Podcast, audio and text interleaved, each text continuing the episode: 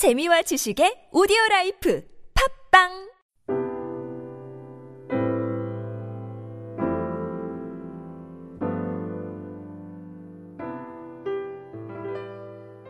네, 오늘 말씀은 빌립보서의 결론에 해당하는 본문이 되겠습니다. 어떻게 보면 빌립보서 편지를 사도 바울이 왜 썼는지 가장 큰 동기가 여기에 나타나 있다고 하겠습니다. 그것은 빌립보 교인들이 헌금을 모아서 로마의 감옥에 있는 사도 바울에게 에바브로디도를 통해서 복음을 위해 선교적 헌금과 후원을 전달한 것입니다. 그에 대한 감사와 격려가 이 빌립보서를 쓰게 된 가장 큰 동기라고 할 수 있겠습니다. 어, 구체적으로 어떤 선교적인 후원을 받았는지 우리 오늘 본문 말씀해 보면 14절에 이렇게 말씀합니다. 너희가 내 괴로움에 함께 참여하였다. 괴로움에 예, 복음적인 헌신에 너희가 참여하였다. 그리고 15절과 16절에 걸쳐서 어, 이렇게 말씀합니다. 주고받는 일에 너희가 주고받는 내 일에 참여한 교회가 너희 외에 아무도 없었다. 여기서 말하는 주고받는 내 일이라고 하는 것이 이게 바로 재정사역이라는 겁니다. 주고받다. 수입과 지출을 이렇게 그 당시에는 표현을 했다고 합니다. 그러니까 주고받는 일. 그것은 수입과 지출의 사역을 말하는데 오직 빌립보 교회만 사도 바울을 도왔다는 것입니다. 그리고 이어서 빌립보 옆에 있는 데살로니카 지역에 있을 때에도 두 번이나 바울을 도왔다. 그리고 이제 또 세 번째로 로마의 감옥에 갇혀 있는 이 사도 보아를 위해서 에바 브로디오를 통해서 모금한 헌금을 전달했다는 것입니다. 리더에게 그것도 감옥에 갇혀 있고 어떻게 보면 절망적인 상황에 있는 리더에게 도움을 청한 도움을 드린다는 것은 이건 대단한 믿음이 아니면 할 수가 없는 일입니다. 우리 최근에 암살이라고 하는 암살자라고 하는 영화가 나와서 우리가 볼 때 그 우리가 일제 식민지 시절에 독립이 눈앞에 보이지 않고 가장 막강한 군국주의 국가 일본 앞에 우리가 식민지가 되었을 때 독립을 위해 뛰는 사람들에게 독립 헌금을 한다는 것도 그것도 쉬운 일이 아니었을 것입니다. 그 당시로 봐서는 자신의 위태로운 상황 또 위기 이런 것들을 다 무릅쓰고 해야 할 형편이었고 또 빌립보 교회가 형편이 넉넉한 교회가 아니었습니다. 그런데도 불구하고 이렇게 헌금을 모아서 사도 바울에게 드렸다는 것은 그건 굉장한 믿음의 헌신이었고 또 그것을 받은 사도 바울 역시 얼마나 감동이 깊었겠습니까? 그래서 이렇게 빌립보서를 쓰게 되었다. 빌립보서의 가장 큰 동기가 그런 고마움이었다고 할 수 있겠습니다. 그런데 재밌는 것은 이런 선교적인 후원에 대한 사도 바울의 언급입니다. 그 수고에 대한 감사의 표시가 이렇게 표현을 하고 있습니다. 14절에 보시면 너희가 내 괴로움에 함께 참여하였으니 잘하였도다. 잘하였도다. 바울이 감사합니다. 고맙습니다. 라고 하는 표현을 쓰질 않고 칭찬의 말을 하고 있습니다. 잘하였도다. 이렇게 헌금하여 보낸 것이 잘하였도다. 또한 이 칭찬은 앞으로도 계속 그러한 일을 하라는 의미까지 담겨 있다고 할 수 있고 어떻게 보면 너무 당당하고 당당하다 못해 지나칠 정도의 모습까지 보일 수도 있는데 말입니다. 그럼에도 불구하고 사도 바울은 이런 선교적 후원과 헌금을 받은 사실, 받은 사실에 대해서 고맙다는 인사보다 이런 칭찬의 표현을 썼겠습니까? 거기에는 이유가 있습니다. 무슨 이유인가 하면 이런 선교적인 헌금과 후원에 대해 어떻게 바라보느냐, 선교적인 후원과 헌금을 어떻게 바라보느냐는 그 관점의 차이, 관점의 차이가 있어서 그렇습니다. 우리는 선교적 헌금과 후원을 어떻게 생각하고 있습니까? 우리 오늘 말씀을 통해서 우리가 드리는 재정적인 헌신에 대해서 바른 이해를 갖는 그런 시간이 되기를 바라겠습니다. 먼저 사도 바울은 이런 선교적 헌신과 재정적 후원을 사적인 선물이 아니라 믿음으로 하나님께 드린 영적 투자로 보고 있습니다. 17절을 보시면 내가 선물을 구함도 아니요 오직 너희에게 유익하도록 풍성한 열매를 구함이라. 사도 바울은 빌립보 교회 후원을 개인적인 선물로 해석하지 않았습니다. 우리가 선교적인 후원을 할 때, 헌금을 할 때 그런 후원을 개인적인 선물이나 아니면 선심처럼 생각할 위험도 있습니다. 그러나 사실은 그러한 선교적 후원과 헌물은 하나님의 은혜에 대한 감사와 그 나라와 의를 위해 믿음으로 드리는 영적 투자가 그 본래적인 의미가 되는 것입니다. 그렇습니다.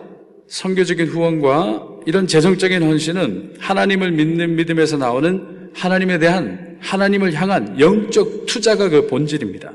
이것은 모든 만물을 다스리시고 모든 물질의 주인이 되시는 하나님을 믿는 믿음이 있어야 가능한 것이고 하나님을 믿는 믿음으로 드린 것이기에 사사로운 선물이 아니라 하나님께 드린 헌물이 되는 것입니다. 그렇기 때문에 18절에 사도 바울은 이는 받으실 만한 향기로운 제물이요 하나님을 기쁘시게 한 것이라 라고 말씀하고 있습니다.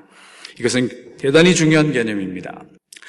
우리가 하나님께 드리는 성교적인 헌신과 후원, 재정적인 헌신, 이것은 개인적인 도네이션이 결코 아닙니다. 그 이상의 것입니다. 그것은 하나님께 드리는 제물입니다. 그러므로 헌물은 개인을 위한 것이 아니라 하나님을 기쁘시게 하는 제물이 되고 자신도 모르게 묻어둔 영적 투자금이 된다는 것입니다. 그러므로 하나님의 때가 오면 반드시 풍성한 열매가 되어 돌아올 줄로 믿습니다.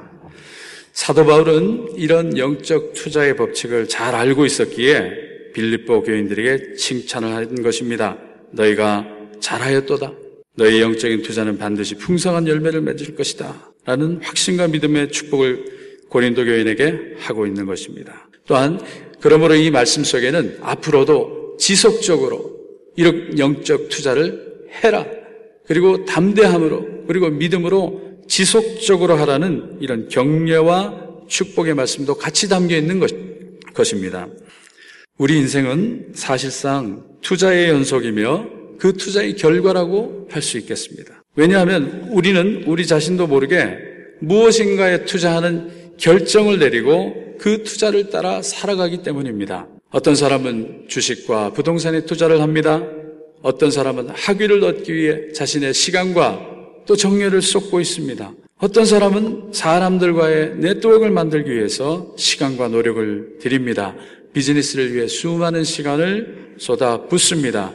그것은 모두 어딘가에 투자를 하고 있는 것입니다. 그리고 그 투자의 결과를 초조한 마음으로 또 내지는 확신을 갖고 기다리기도 합니다. 그러나 이렇게 열심으로 투자하는 사람이 있는가 하면 아무 것에도 특별한 투자를 하지 않는 사람도 있습니다. 나는 아무 것에도 투자하지 않는다. 그래서 나는 투자하고는 전혀 상관없는 그런 삶을 살고 있다. 라고 얘기할지 모릅니다.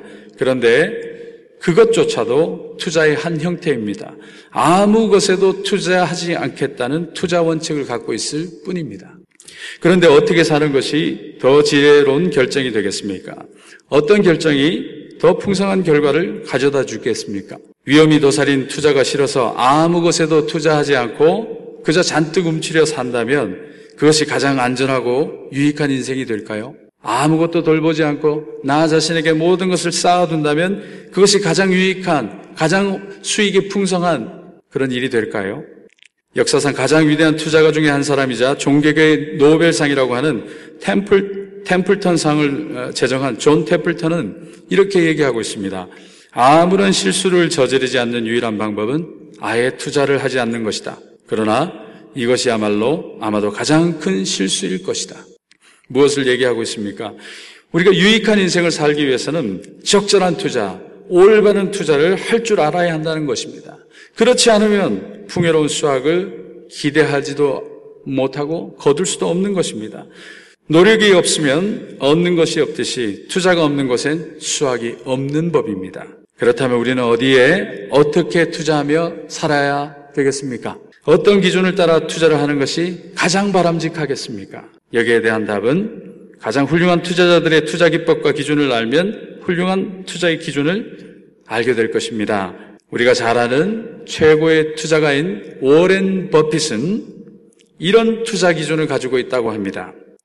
오렌 버핏은 자신이 투자할 주식을 조사할 때 언제나 그 회사의 경영진을 본다고 합니다. 그들의 도덕성이나 가치관을 조사한 후에 투자한다는 것입니다. 그는 이윤을 평가하기에 앞서 경영진의 신뢰도를 평가한다는 것입니다. 특히 경영진의 성실성, 지성, 그리고 열정을 보는데 성실성이 없는 지성과 열정은 회사를 말아먹기 쉽다는 것입니다. 한마디로 얘기하면 가장 확실한 곳에 투자할 때 가장 크게 보고 가장 심각하게 평가해야 될 부분은 그 투자할 회사의 경영진의 성품이라는 것입니다. 이익의 크기가 아니라 성품의 크기를 보고 투자할 때 가장 안전하고 완전한 투자가 된다고 하는 것입니다. 어떤 경영진인가? 저도 미국에 건너오기 전에 마지막에 벤처 회사를 했는데 생명공학 벤처 회사를 했어요. 제가 생명공학에 대한 지식은 없는데 생명공학을 잘 아는 분과 함께 유전자 공학에 대한 벤처를 했습니다. 벤처라고 하는 것은 그야말로 모험입니다. 모험인데 미래에 대한 투자의 수익률이 크기 때문에 그곳에다가 투자를 하는 사람들이 있습니다. 그런 회사를 가리켜서 창업 투자 회사다 해서 창투사라고 하고 또 대기업에서도 그런 종자 씨앗을 향해서 투자를 하게 됩니다. 저도 그래서 대기업을 SK와 삼성과 현대와 이런 곳에 다니면서 투자 유치를 해본 적이 있어요. 근데 투자 유치를 위해서는 파워포인트 프리젠테이션을 만들어서 present를 하는데 그때 여러 가지 항목들이 들어가는데 그 항목 중에 가장 중요한 항목이 사실은 경영진에 대한 소개입니다. 그 경영진, 특히 기술 고문은 기술 리더는 얼마나 많은 기술을 갖고 있는가? 그 기술은 얼마나 앞서 있는가? 또 시장에서의 그 기술의 가치는 어떠한가? 이것도 중요합니다. 그런데 더더욱 중요한 것은 정말 믿을 만한 사람인가? 투자를 했는데 그 투자한 돈을 가지고 달아나 버리는 수도 있잖아요. 또 사기로 모든 것을 거짓말로 꾸며서 또 자신을 포장할 수도 있지 않습니까? 그래서 그 사람이 얼마나 신뢰할 만한 사람인가를 알기 위해서 그 사람들과 같이 캠프도 가보고 또 그 사람들과 1박 2일로 회의도 하면서 그러면서 그 회사의 리더들의 그 경영진들의 성실성, 신뢰성을 보는 걸 볼 수 있습니다. 그래서 가장 중요한 것은 성실과 신뢰인 것 같아요. 투자를 함에 있어서 이 성실과 신뢰가 너무 중요하다는 겁니다. 투자를 하는 그 대상의 성품, 그 어떤 사람인가, 이것이 결정적인 요소가 된다는 겁니다. 우리 삶에 있어서도 이렇게 투자를 할에 있어서 투자를 받는 사람들에 대한 성품이 그렇게 중요하다면 우리는 이 영적인 투자를 함에 있어서 큰 확신과 안심을 갖게 됩니다. 그것은 왜냐하면 우리가 투자하는 그 대상, 이 영적 투자의 대상인 하나님께서는 가장 완전하시고 가장 온전하시고 그리고 신실하신 하나님이기 때문인 줄로 믿습니다. 우리의 투자는 거짓이 없습니다. 우리의 투자는 헛된 것이 없습니다. 왜냐하면 가장 온전하시고 신실하신 하나님께서 말씀하시고 우리에게 격려하시기 때문에 그렇습니다. 하나님이 이런 분이십니다. 민수기 23장 19절의 말씀을 보시면 하나님이 어떤 분이신지 우리가 알 수 있습니다. 우리 한번 같이 읽어보겠습니다. 하나님은 사람이 아니시니 거짓말을 하지 않으시고 인생이 아니시니 후회가 없으시도다. 어찌 그 말씀하신 바를 행하지 않으시며 하신 말씀을 실행하지 않으시랴. 아멘. 그렇습니다. 우리 하나님께서는 거짓이 없으시고 후회할 일도 만들지 않으시고 말씀을 실천하시고 실행하시는 분이십니다. 즉, 약속하시고 그 약속을 지키시는 하나님이시라는 것입니다. 그렇기 때문에 우리는 하나님을 향한 투자를 할 수 있습니다. 신실하신 하나님이시기에 또 성자 예수 그리스도의 말씀을 향해 우리는 우리 전체를 투자할 수 있는 것입니다. 가장 믿을 수 있는 투자의 대상은 바로 하나님이시고 하나님의 나라와 의가 되는 것입니다. 그분을 향한 투자가 가장 안정적이고 성공적인 투자가 되는 것입니다. 그러므로 그 하나님을 향한 투자하는 삶을 살 것을 주님께서는 격려하시고 이렇게 말씀하고 계십니다. 마태복음 6장 19절에 이런 말씀을 하십니다. 너희를 위하여 보물을 땅에 쌓아두지 말라. 거기는 좀과 동록이 해하며 도둑이 구멍을 뚫고 도둑질하느니라. 오직 너희를 위하여 보물을 하늘에 쌓아두라. 거기는 좀이나 동록이 해하지 못하며 도둑이 구멍을 뚫지도 못하고 도둑질도 못하느니라. 영적 투자의 안정성을 얘기하고 있습니다. 우리가 드린 영적인 투자, 하나님 앞에 드리는 시간적인 투자, 하나님 앞에 드리는 우리 모든 수고와 헌신과 헌물이 결코 사라지지 아니하고 도둑맞지 아니하고 그 하나님 나라 가운데 온전히 쌓여가게 된다는 것입니다. 우리가 투자를 할 때 원금이 상실되고 손실된다고 한다면 그런 위기가 위기가 있다고 한다면 우리가 쉽게 하겠습니까?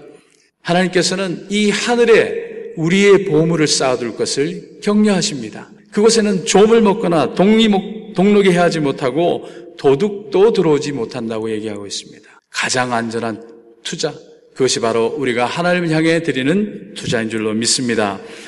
그렇다면 영적 투자의 수익률은 어떻습니까? 우리가 하나님 앞에 드린 그 모든 수고와 땀들이 어떻게 돌아옵니까? 하나님의 성품은 어떤 분이십니까? 하나님은 후하시고 풍성하시고 많은 것으로 갚아주시는 하나님이신 줄로 믿습니다. 누가복음 6장 38절에 이렇게 말씀하고 계십니다. 6장 38절 한번 같이 읽어보겠습니다. 주라 그리하면 너에게 줄 것이니 곧 후이 되어 누르고 흔들어 넘치도록 너에게 안겨주리라 너희의 헤아리는 그 헤아림으로 너희도 헤아림을 도로 받을 것이니라 주라 그리하면 후이 되어 누르고 흔들어 넘치도록 이 표현이 어디서 왔죠?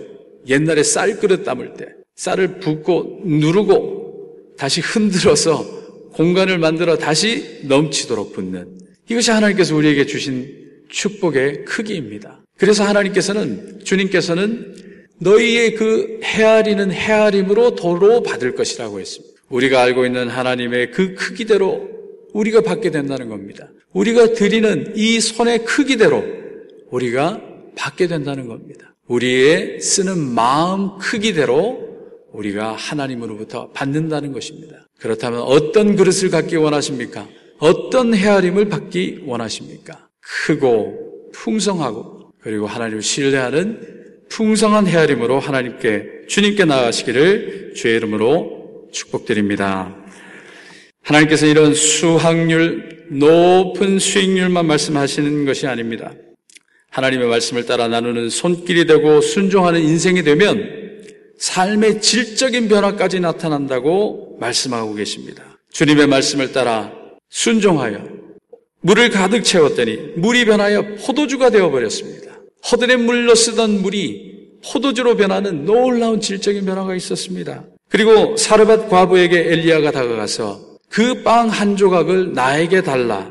이제 자기들 모자지간에 먹고 죽을 것밖에 없는데 그 남은 것을 나에게 달라고 했을 때 그 사르밧 과부가 그것에 순종하여 드렸더니 통의 가루가 다하지 아니하고 병의 기름이 없어지지 아니한 것을 봅니다. 주님께서 넓은 들판에서 수많은 무리가 먹을 것이 없는 가운데 있을 때 제자들이 어디서 사와야 되고 뭘 사와야 된다 할 때 그러나 너희 가운데 있는 것을 드리라 했을 때 그 어린아이가 오병이어를 드리고 주님께서 그것을 축사하셨을 때 5천 명이 먹고도 남는 열두 광주리가 남는 놀라운 기적의 씨앗이 되었던 것을 볼 수 있습니다. 질적인 변화, 또 양적인 변화, 모든 것이 나타나는 것이 이 바로 영적 투자입니다.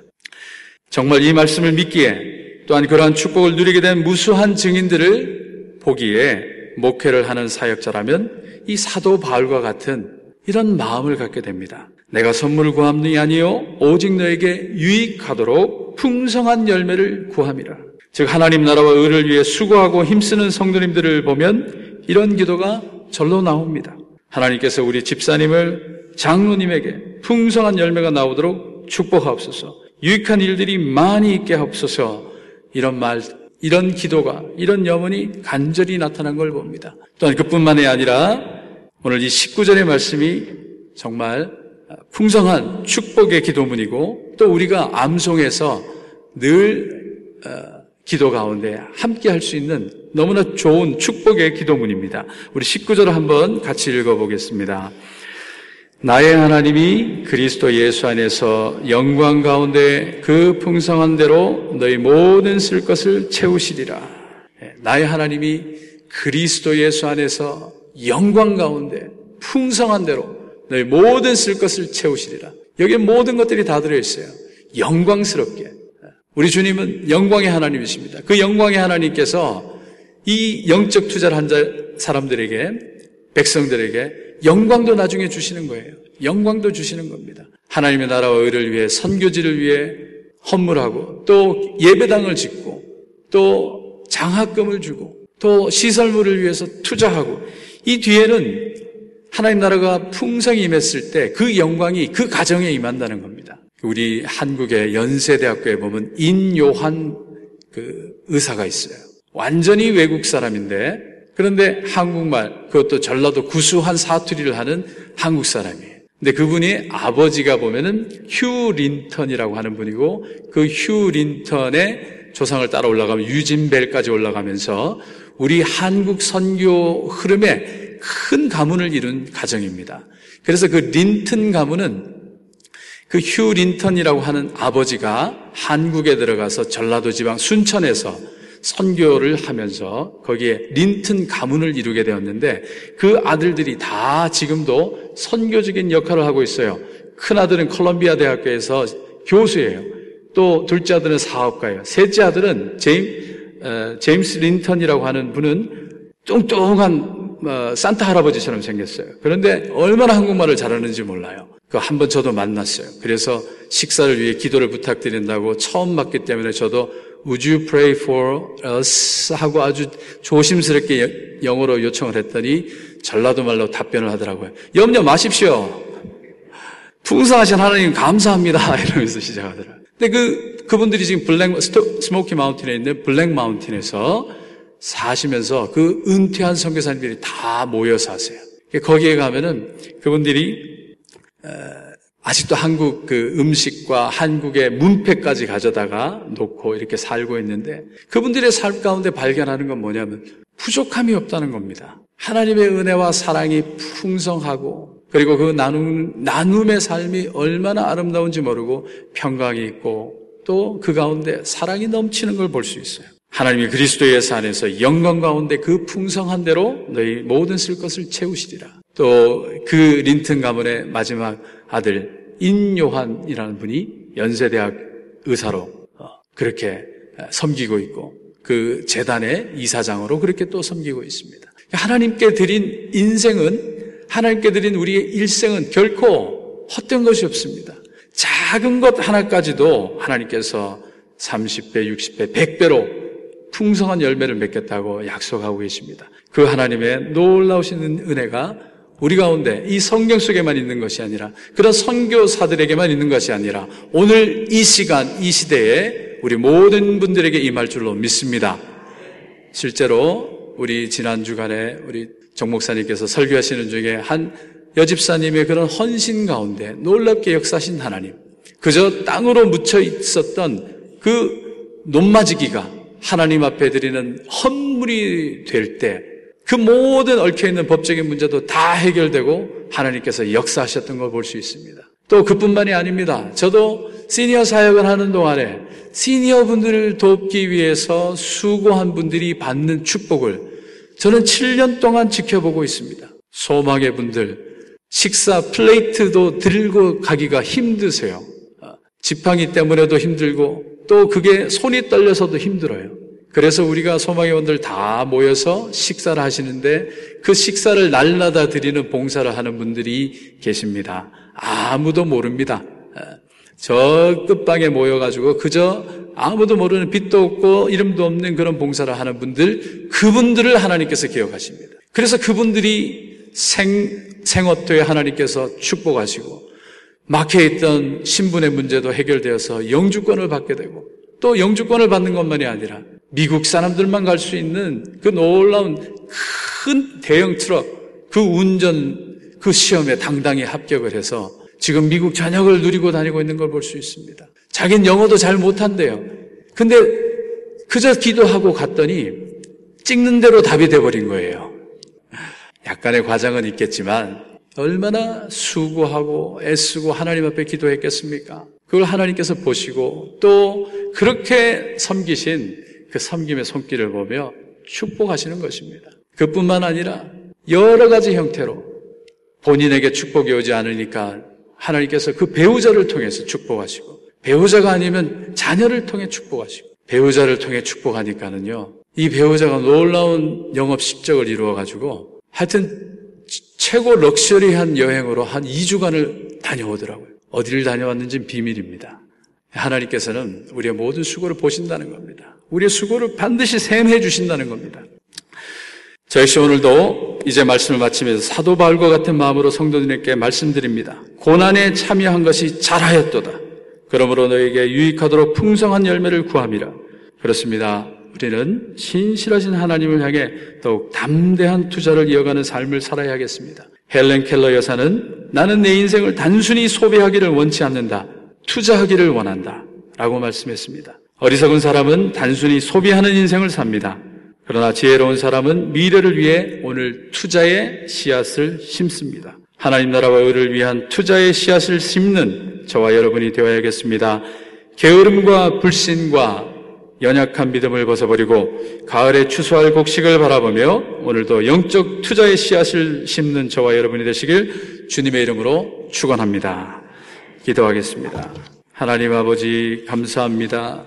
우리 가운데 이런 놀라운 하나님의 영적 사역 가운데 동참할 기회를 주시고 참여할 수 있는 믿음을 주신 것 감사합니다. 아버지 하나님 어리석은 인생이 아니라 하나님 앞에 드리고 주의 나라와 의를 위한 귀한 사역자의 삶을 살아가는 우리 모두가 될 수 있도록 주여 복 내려 주시옵소서 감사하며 우리 주 예수님의 이름으로 기도합나이다. 아멘.